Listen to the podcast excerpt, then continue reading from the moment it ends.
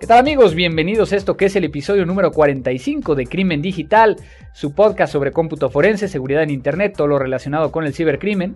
Mi nombre es Andrés Velázquez y vamos a estar platicando acerca de las consecuencias que hay después de que alguien hackea por diversión y que no ve las consecuencias que esto puede llegar a ocasionarle. Así es que no se vayan, va a estar muy interesante. Esto es Crimen Digital. Todos los días, millones de seres humanos nos conectamos a un sistema de información. Vivimos una realidad virtual donde convivimos, crecemos y maduramos. Enviamos y recibimos datos a través de una red donde nadie se conoce. Solo vemos imágenes y reflejos, no juzgamos, solo intercambiamos. Es mejor estar informado. No hay pretextos.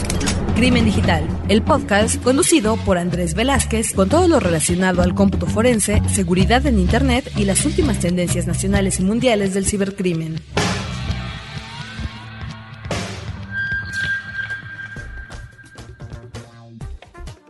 Estamos de regreso amigos aquí en un nuevo episodio, ahora el episodio número 45. Agradezco siempre a los nuevos followers que poco a poco nos están contactando y que se están sumando a esta comunidad.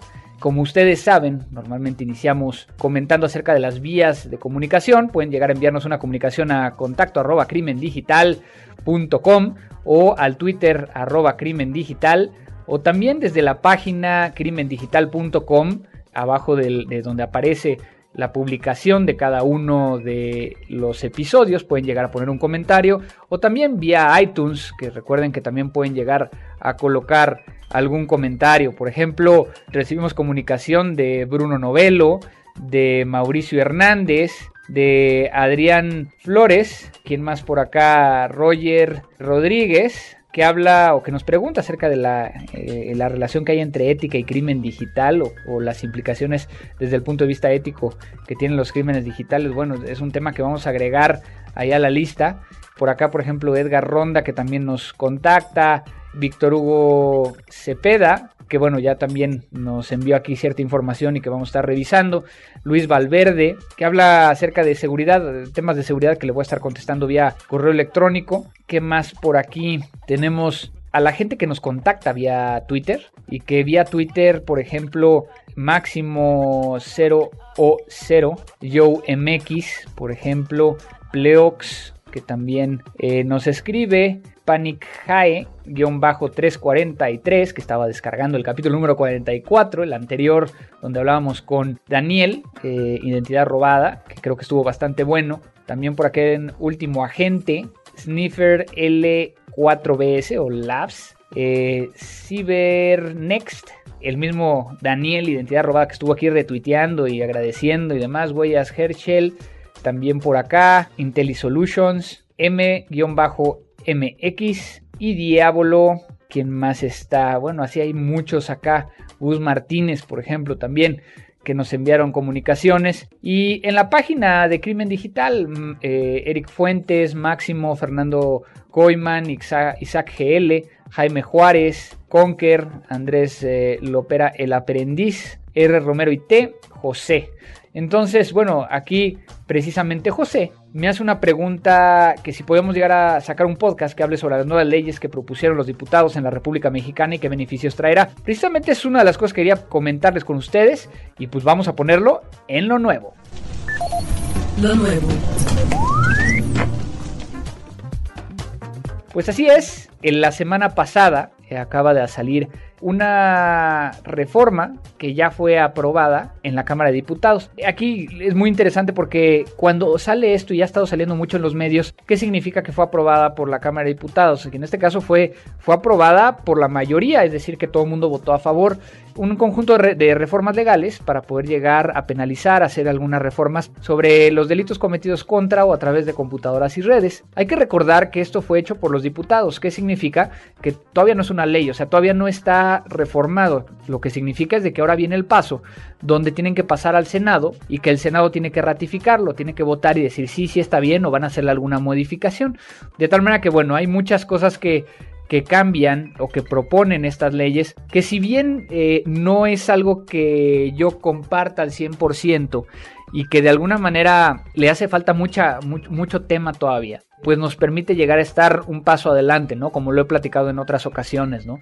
Entonces, por ejemplo, dentro de las cosas que se, que se tratan de reformar aquí es de que, por ejemplo, en el artículo 211 bis, ya hoy dice a quien revele, divulgue o utilice indebidamente o en perjuicio de otro información o imágenes obtenidas en una intervención de comunicación privada, se le aplicarán sanciones de 6 a 12 años de prisión y de 300 a 600 días de multa. Y lo que están tratando de eh, poner es se impondrán las mismas penas que, que refiere el párrafo anterior a quien revele, divulgue o utilice indebidamente o en perjuicio de otro información, conversaciones o mensajes de texto, imágenes o archivos de voz contenidos en sistemas o equipos informáticos obtenidos a través de mecanismos distintos a la intervención de comunicación privada mediante el empleo de aparatos o dispositivos electrónicos fijos o móviles o a través de la suplantación de identidad. Entonces se está empezando a meter hacia el tema de suplantación de identidad. Asimismo hay muchas cosas que vale la pena que los que estamos en este medio lo empecemos a debatir, lo empecemos a, comentar. Se habla acerca también de, de hacer reformas en lo que sería delitos contra la paz y la seguridad de las personas como tal, principalmente a quien amenace a otro con causarle un mal donde esté involucrado medios electrónicos, por ejemplo, y también el poder llegar a mejorar la forma en cómo, está tipificado el fraude que incluya la parte digital, así como también la, la, extorsión, ¿no? Entonces, bueno, vale la pena revisarlo, está bastante interesante. De nuevo, esto nada más es un tema que fue aprobado por los diputados y que falta que sea por los senadores. Entonces, no lo tomamos todavía como una ley, sin embargo, bueno, es un, cambio que hay que voltear a ver y ver qué es lo que sucede. Por otro lado, también traigo aquí información que estuve tuiteando al respecto acerca de que hubo un, plan de golpe de Estado en Turquía alrededor del de, eh, año 2003. Se le conoce como, como el plan Sledgehammer, que precisamente hay reportes, y es como se empieza a iniciar todo esto, en, un periódico llamado Taraf, un periódico liberal en Turquía, acerca de que decía que había ciertos documentos que estaban detallando los planes de dos bombas que se iban a, realizar, a poner en Estambul y acusar a Grecia de disparar contra un avión turco que volaba sobre el océano, ¿no? Entonces, es, un tema muy interesante porque, bueno, hay mucha prueba y muchas de esas pruebas eran eh, precisamente planes que estaban en, en, documentos. Resultó que entonces hace un par de semanas recibí un mail de un gran amigo mío que precisamente estuvo involucrado en la investigación. En este caso estamos hablando de Mark Spencer, que es el director de Arsenal Consulting. Que en este caso, bueno, hemos, hemos escuchado ya acerca de qué es lo que, lo que decían y que si bien decían que toda esta información era fabricada, pues habría que confirmarlo. Entonces, precisamente este grupo de cómputo forense o de investigadores digitales norteamericano eh, recibieron la información y empezaron a eh, buscar lo que podían llegar a, encontrar acerca de, de, todo esto, ¿no?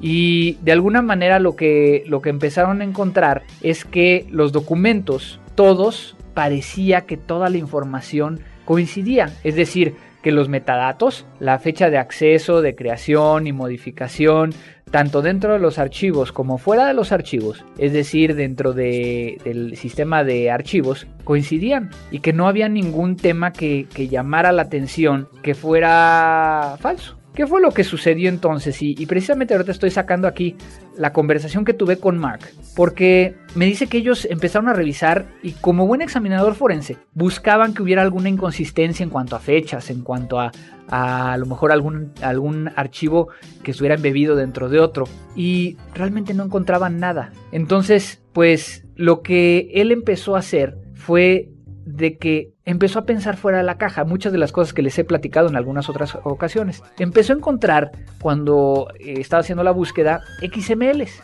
lo cual lo mostró que era eh, bastante, bastante raro, ¿no? Porque había XMLs dentro de toda esta información.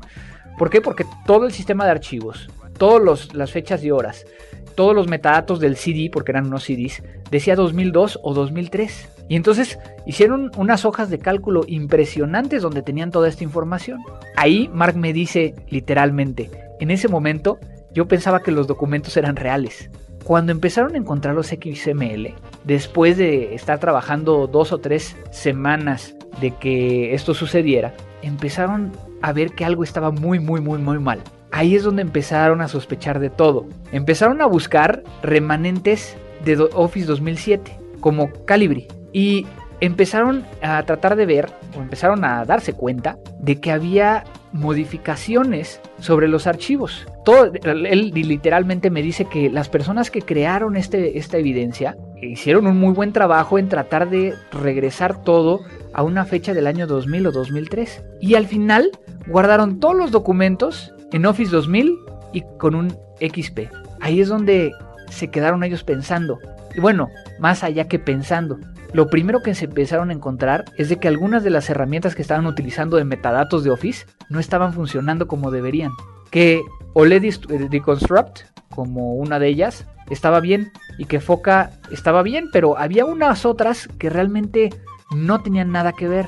Y entonces es cuando empezaron a encontrar información acerca de que esas herramientas tenían problemas en cuestión de, cómo hacía el encoding de caracteres, las zonas horarias, cómo calculaba eh, el horario considerando horario de verano y no. Y entonces empezaron a ver cinco documentos. Manualmente iban cambiando las fechas para que la, interpretación fuera correcta. Pero había más de 400 documentos. En ese momento empezaron a dudar. ¿Saben cómo se dieron cuenta? Se dieron cuenta porque encontraron que había referencias al XML y al tipo de letra Calibri que no había sido introducida al Office hasta el Office 2007. Es decir, que si esto era en el 2003, 2002, no era posible que ese tipo de letra estuviera ahí. Y es precisamente donde empiezan a encontrar toda la información para decir que es falso. Vean qué interesante está. Pero bueno, me gustaría platicar mucho más. Voy a dejarles eh, la liga acerca de este tema en inglés, que de hecho me envió y, que estuvo compartiendo conmigo Mark, a quien le agradezco mucho, que sé que no va a estar escuchando esto porque no entiende nada de español, pero pues le voy a decir que, estuvimos platicando acerca de ello. Y pues para que ustedes también, si tienen algún comentario, lo puedan llegar a, a contactar a mi amigo Mark Spencer. Vámonos entonces con la siguiente parte. Crimen Digital. Pues amigos de Crimen Digital, hoy les tengo una entrevista exclusiva con una persona que le agradezco mucho el que haya tomado esta llamada y que, bueno, desde, desde su natal Venezuela nos está contestando.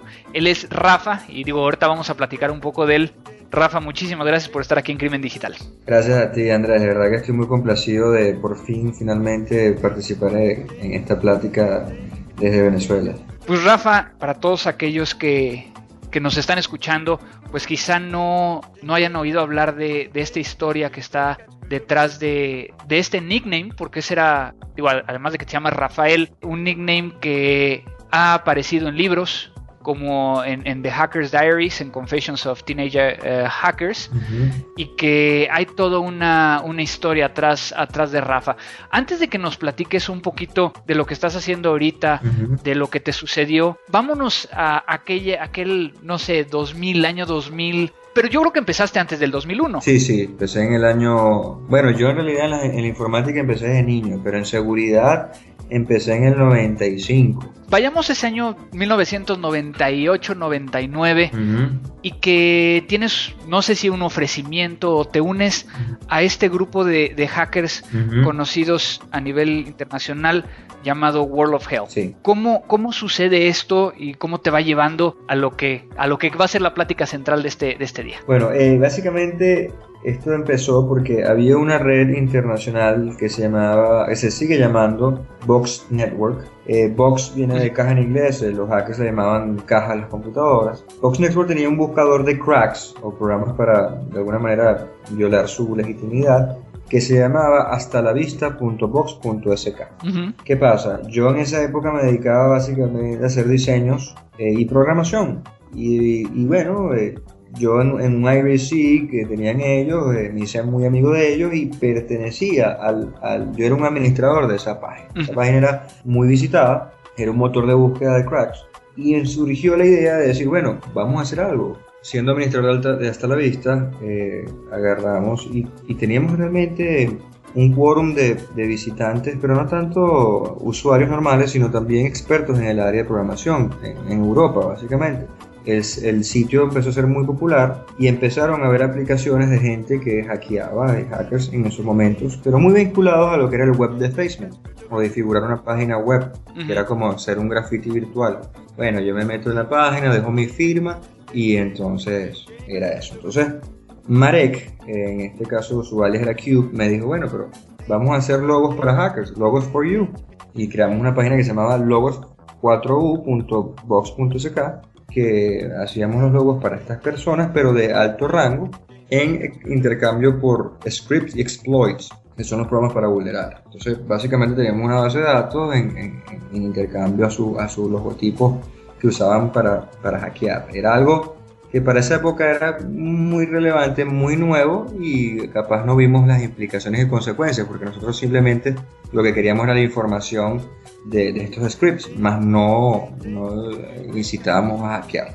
Total que en, eh, el sitio fue muy transitado y en un momento vino un grupo que se llamaba World Health, que en, en los copiaespejos o los mirrors de esa época que era aldas.de de Alemania y safemode.org de Estados Unidos, tenían, que es lo que viene siendo hoy día Zone H, hacían estos respaldos de páginas para ver quién era el que había hackeado más sitios de militares, este, gubernamentales, de sitios famosos y le colocaban unas estrellas y todas estas cosas. Entonces, en un juego de ideas de que ellos querían que le hiciéramos el logo y eso, ellos me invitan a ser partícipe de, de esta historia. ¿Tú, tú en ese momento, ¿cómo lo veías? Digo, porque eso es muy importante, digo, para todos los que, los que nos están escuchando, tú en ese momento pasaste de ser un hacker a, un cracker. ¿Cómo fue ese paso tan, que puede ser muy sencillo para poder llegar a hablarlo, pero que te empezaste a, pasar al otro lado? Sí, bueno, el, el, el tema cuando uno se pasa al otro lado y no ve las consecuencias e implicaciones, que primero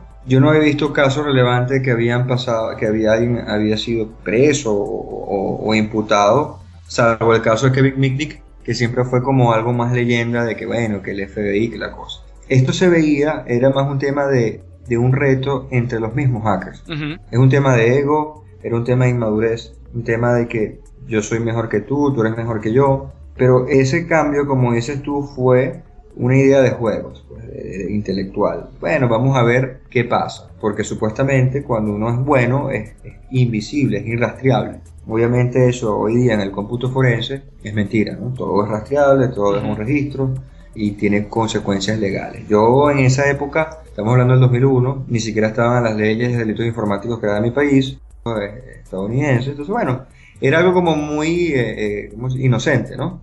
Entonces, para, para, hacerte el cuento corto, empezábamos a atacar estas páginas y dejamos el graffiti eh, con, eh, como hacen muchos script kiddies. Lo que pasa es que la, la, diferencia en esa época es que nosotros entrábamos en sitios que no entraban los script kiddies, que eran sitios militares, eh, gubernamentales, con exploit más sofisticados, porque antes si mal no recuerdas, no usaban tanto los firewalls. Y entonces, bueno, tú al hacer un, un, reconocimiento activo de un servidor, tenías muchos servicios abiertos, cosa que no pasa hoy. Hoy día las vulnerabilidades del 80% es por aplicaciones web, porque te dejan abierto nada más el puerto 80 y 443. Antes estábamos hablando hasta de 8 puertos, ¿no? Y es entonces donde en ese en junio del 2001 hackeas a la Agencia de Sistemas de Información de la Defensa de Estados Unidos.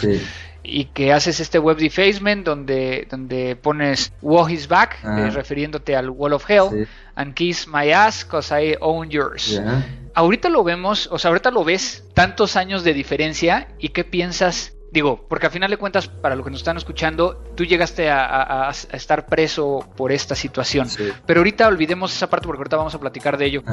Ahorita que voltees a ver ese texto que pones ahí, ¿qué es lo que te viene a la mente? Bueno, me, me viene a la mente un tema de ego, un tema de soberbia intelectual, de que, bueno, yo estuve aquí, yo soy mejor que, no tanto que el, tema no era contra Estados Unidos, era un tema contra los mismos competencias de hackers, los mismos grupos de defacers. Entonces, mira, yo logré esto, ustedes no lo pudieron hacer. Pero realmente, volviendo atrás, es algo que, que no me arrepiento, pero el nivel de inmadurez en esa época, concha, yo digo, es como que, bueno, fui a donde un vecino y le tiré una piedra al vidrio y salí corriendo y todos nos reímos y, oye, qué bien. Pero es algo que decía, oye, lo ves hoy día y lo, veo sinceramente Andrés como una estupidez. ¿Valió la pena ahorita? O sea, si lo ponemos ahorita al día de hoy, ¿valió la pena? Bueno, yo, como te digo, no me arrepiento, este, sin embargo, valió la pena porque, por un lado, bueno, este, la pasé duro, en, prisión no es fácil, es un aprendizaje.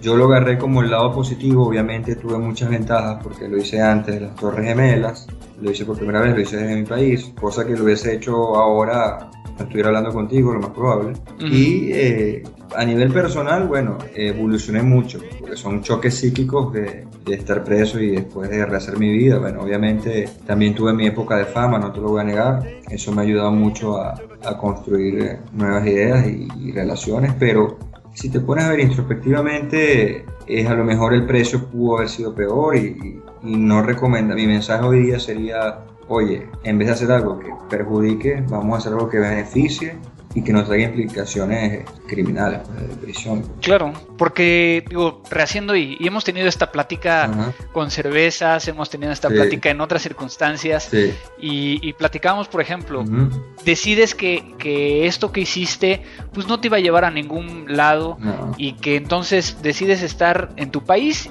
y empiezas a trabajar en el área de seguridad de una empresa. De repente esta empresa te dice, oye, Rafa, te vas a Estados Unidos a tomar un curso porque necesitamos que te actualices y demás. Y llegas en tu, en tu vuelo a, Miami y pasas a migración. ¿Y qué pasa? Bueno, en migración eh, tomo mis huellas y me dicen que, que si pueden revisar mi equipaje. Y digo que bueno, obviamente que sí. Me pasan a un cuarto, me hacen series de preguntas que, vengo a hacer acá. Yo, yo muestro mis documentos del curso que fui a hacer todo en regla, todo perfecto. Ellos, me, ellos estaban muy extrañados de por qué hablaba inglés tan perfecto, que si yo había estudiado allá, les dije que no, que todo había sido de mi país. Y hora y media después me pasan a otro cuarto y hay unas personas que se identifican como el FBI, Departamento de Defensa y la NASA. Hay tres agencias ahí en cuarto. Entonces yo dije, wow, aquí hay algo que no está bien. Ahí ya, ya no pensabas que ibas a ir al curso, precisamente. No, ya ahí pensé, oye, aquí como dicen acá, este, me descubrieron.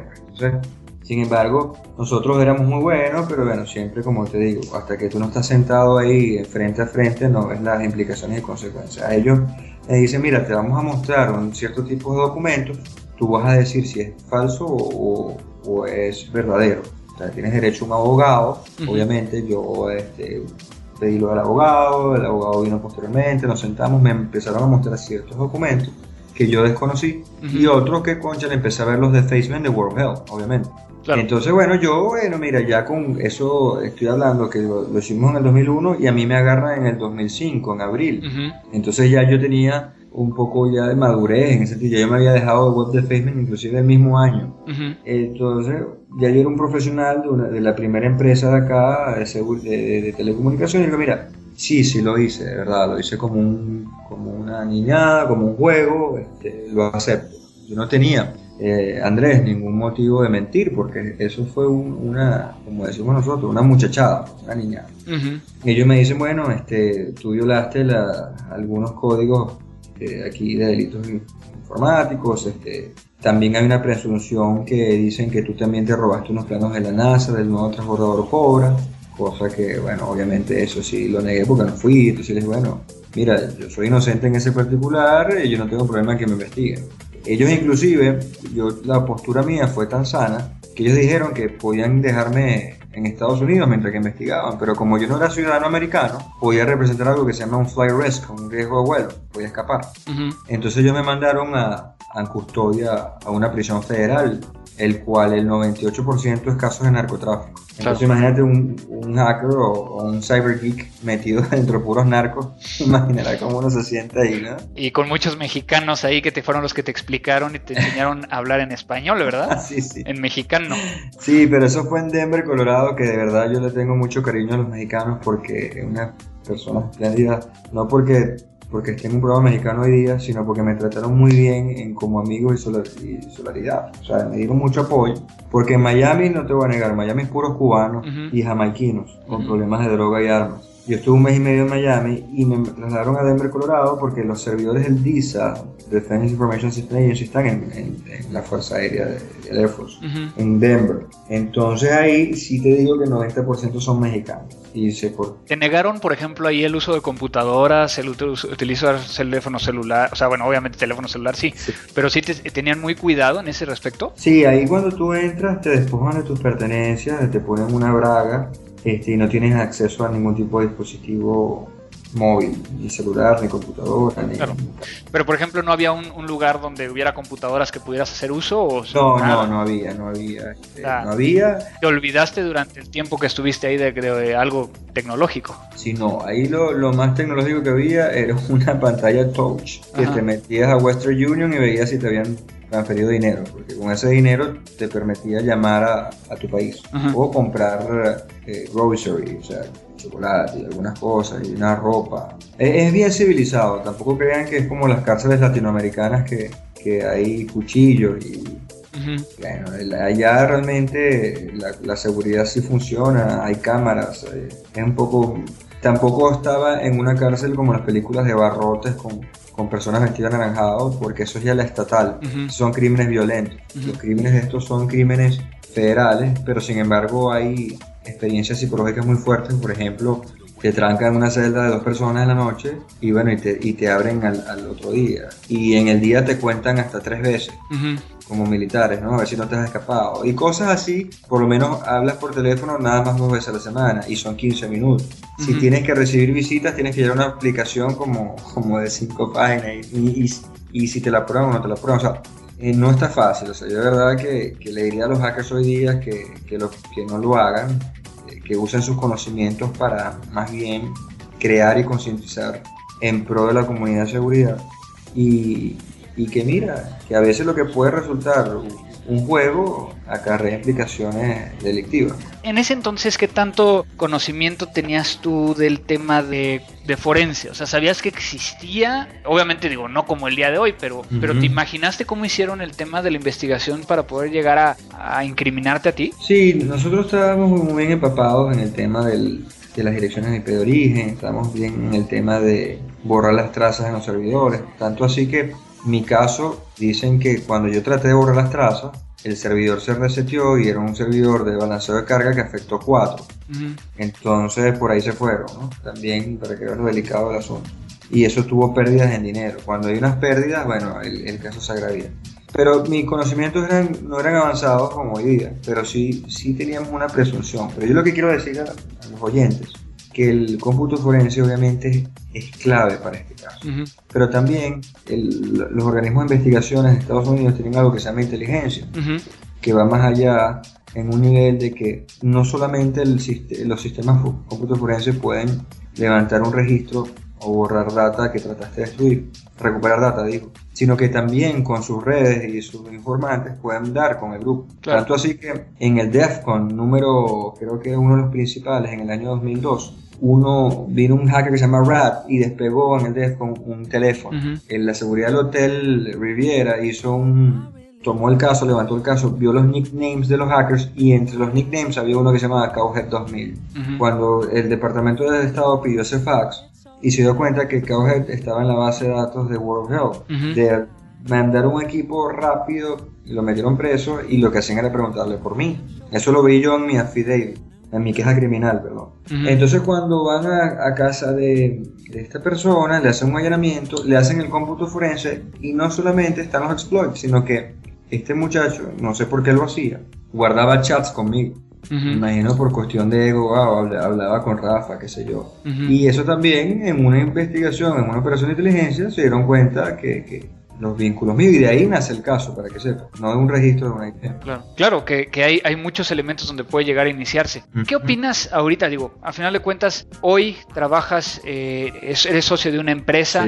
de reputación, de administración de reputación en línea allá en, Caracas, Venezuela. También eres fundador de Enfoque Seguro, este sitio donde eh, se trata de hablar acerca de seguridad y, estos temas. Y también eh, algo que, que me, me invitaste hace tiempo a, participar al CPIU, que es el, la unidad investigativa en contra de la pedofilia, es una organización internacional. Muchas cosas han cambiado. Has cambiado desde tu forma de ver las cosas, tu forma de, utilizar tus conocimientos, pero hoy cómo ves Anonymous comparado a ese, digo, obviamente no es igual que el World of Health, pero ¿qué, ¿qué, qué, es tu percepción ahorita de Anonymous? ¿Cómo lo ves tú? Bueno, mira, eso es muy una pregunta muy importante, Andrés. Yo lo veo como cualquier grupo activista, pero Anonymous en este caso tiene una ideología política, incluso un poco anarquista, nuestra ideología era un poco de reto entre los mismos hackers, pero no se escapa de la misma realidad. Es un delito informático lo que están haciendo igual. Y tanto así que este, en julio del año pasado agarraron a 35 miembros de Anónimos del FBI en una operación en conjunto. Y ayer y antes de ayer han agarrado a 5 más. Entonces lo que yo le digo a estos chicos que se están de alguna manera ven a Anónimos como la, abrir la paja de Pandora de, llenar o, de alguna manera drenar su adrenalina con los conocimientos, es que no lo hagan. No, no por, por mi experiencia personal, también por, por lógica y por sentido común de causa y efecto. Porque primero hay muchos copycats de Anonymous, los líderes ya están presos. Segundo, eh, genera desestabilización política a nivel de lo que pudiera ser la misión de Anonymous y la visión. La misión de Anonymous es contra el orden mundial. Eh, de alguna manera están contra cualquier tipo, hasta del mismo sistema capitalista. Yo le digo, bueno, mira, ya el mismo hecho de usar computadoras e internet están este, con el capitalismo, ¿no? Y también diría que, que ahorita los organismos de seguridad de Estado, tanto americanos como europeos, están muy pendientes de estos grupos, vamos a decirlo, de ciberdelincuentes, porque eso no es ciberactivismo, eso están violando servidores, están tumbando servidores como PayPal, que tú y yo podemos, y los oyentes pueden tener sus cuentas y, y, hacer transferencias diarias, están de alguna manera desafiando la ley. Este, estos retos obviamente eh, están como un tópico caliente en, Washington porque dentro de grupos que se hacen empezar por anónimos, también detrás de eso puede haber ciberterrorismo o grupos enmascarados o con fachadas como anónimos. Entonces yo no caigan en la zancadilla o en la trampa de unirse anónimos, porque a lo mejor están trabajando para los, chicos malos y no lo saben. Claro. Entonces tienen que tener mucho cuidado con estos cazabobos, con estos grupos que van a, van a querer ser que, por lo menos Twitter, Facebook, que son los, los medios donde ellos más se patrocinan, todos estos medios dejan registros. Todos estos medios son minerías de datos para comportamientos y patrones. Entonces, ¿para qué van a arriesgar su integridad cuando pueden invertirlos en ideas de, emprendedoras como buscadores de Google o, software de seguridad o, como el caso tuyo, software de cómputo forensics de, alta tecnología. Entonces, véanlo aquí objetivamente de que el malo no son los superpoderes, el, malo no es el, los peces capitalistas y los buenos son los ciber de, hackers que están tumbando servidores donde también pueden estar las cuentas de nosotros. Claro.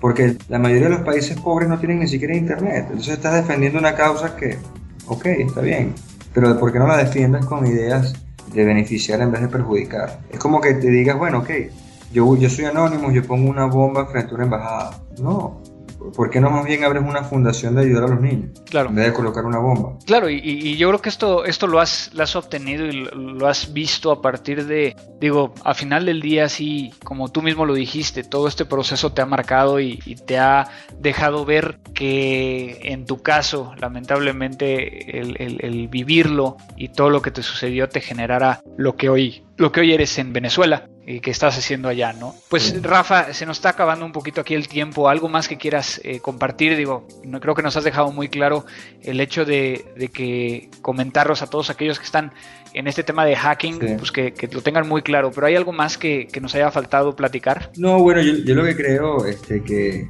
que hoy día tienen que, que tomar en cuenta que existe el hacking ético que si quieren drenar todos estos esfuerzos, toda esta curiosidad, existen los temas para poder practicar legalmente. Hay certificados como el, el CISP, el CEH, que pueden tomar, pueden ver ensayos de cómo hacen reconocimiento pasivo, activo, recolección, limpieza de trazas y ayudar a las empresas a, conseguir vulnerabilidades con la máscara de un hacker y le pagan muy bien por eso. Ahorita es uno de los trabajos más demandados. Entonces, mi, mi mensaje hoy día es, ok, en vez de meterte a un grupo como Anonymous, puedes aplicar para un certificado e ir a una empresa y vas a ganar mucho dinero y te va a ir muy bien. Porque Anonymous lo que te puede ganar es mucho tiempo en prisión. Gracias, Andrés, de verdad que muy amable. No, al contrario, Rafa, Rafa Núñez, realmente te agradezco por este tiempo, por, por digo, nos conocemos de hace varios años y hemos, hemos tenido incluso unas participaciones dando conferencias juntos, incluso aquí en México, en, en Colombia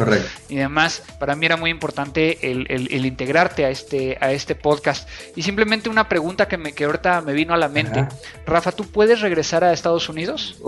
tengo que regresar en el 2015 porque me deportaron por 10 años, para que veas las implicaciones. Entonces, que eso es un tema importante. Sí, entonces en 3 años ya podré regresar. Pero imagínense todo lo que acarrió un, un delito de seguridad nacional, ¿no? Juego. ¿No? Sí, un juego. Que tú veías en ese entonces como un juego. Pues Rafa, agradecerte muchísimo por tu tiempo. y bueno, tu Twitter. Mi Twitter es arroba enfoque seguro. Este, el blog de seguridad enfoqueseguro.com y mi página web eh, empresarial es cleanperception.com.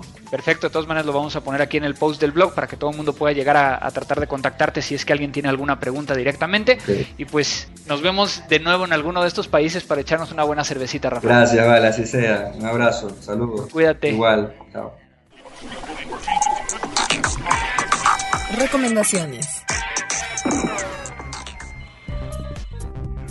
Precisamente en la recomendación del día de hoy vamos a estar hablando acerca de Foca. Es una herramienta útil para la parte de, fingerprinting. Te puede llegar a ayudar en todos los temas de metadatos, vulnerabilidades, eh, descubrir servidores y demás. Que es muy interesante porque hay una parte que es Forensics Foca. Es una, es una herramienta que les permite llegar a crear un proyecto como tal, eh, agregar algunos ejecutables, imágenes, eh, sacar MD5. Entonces me han estado preguntando mucho acerca de alguna herramienta de software libre que para poder llegar a iniciar. Yo creo que Foca podría llegar a ser una muy buena opción para que ustedes empiecen a hacer sus inicios en este tema de Foca. Así es que les dejo la liga directamente en el, en el post para que puedan llegar a encontrarlo. Y con esto terminamos la parte de recomendación.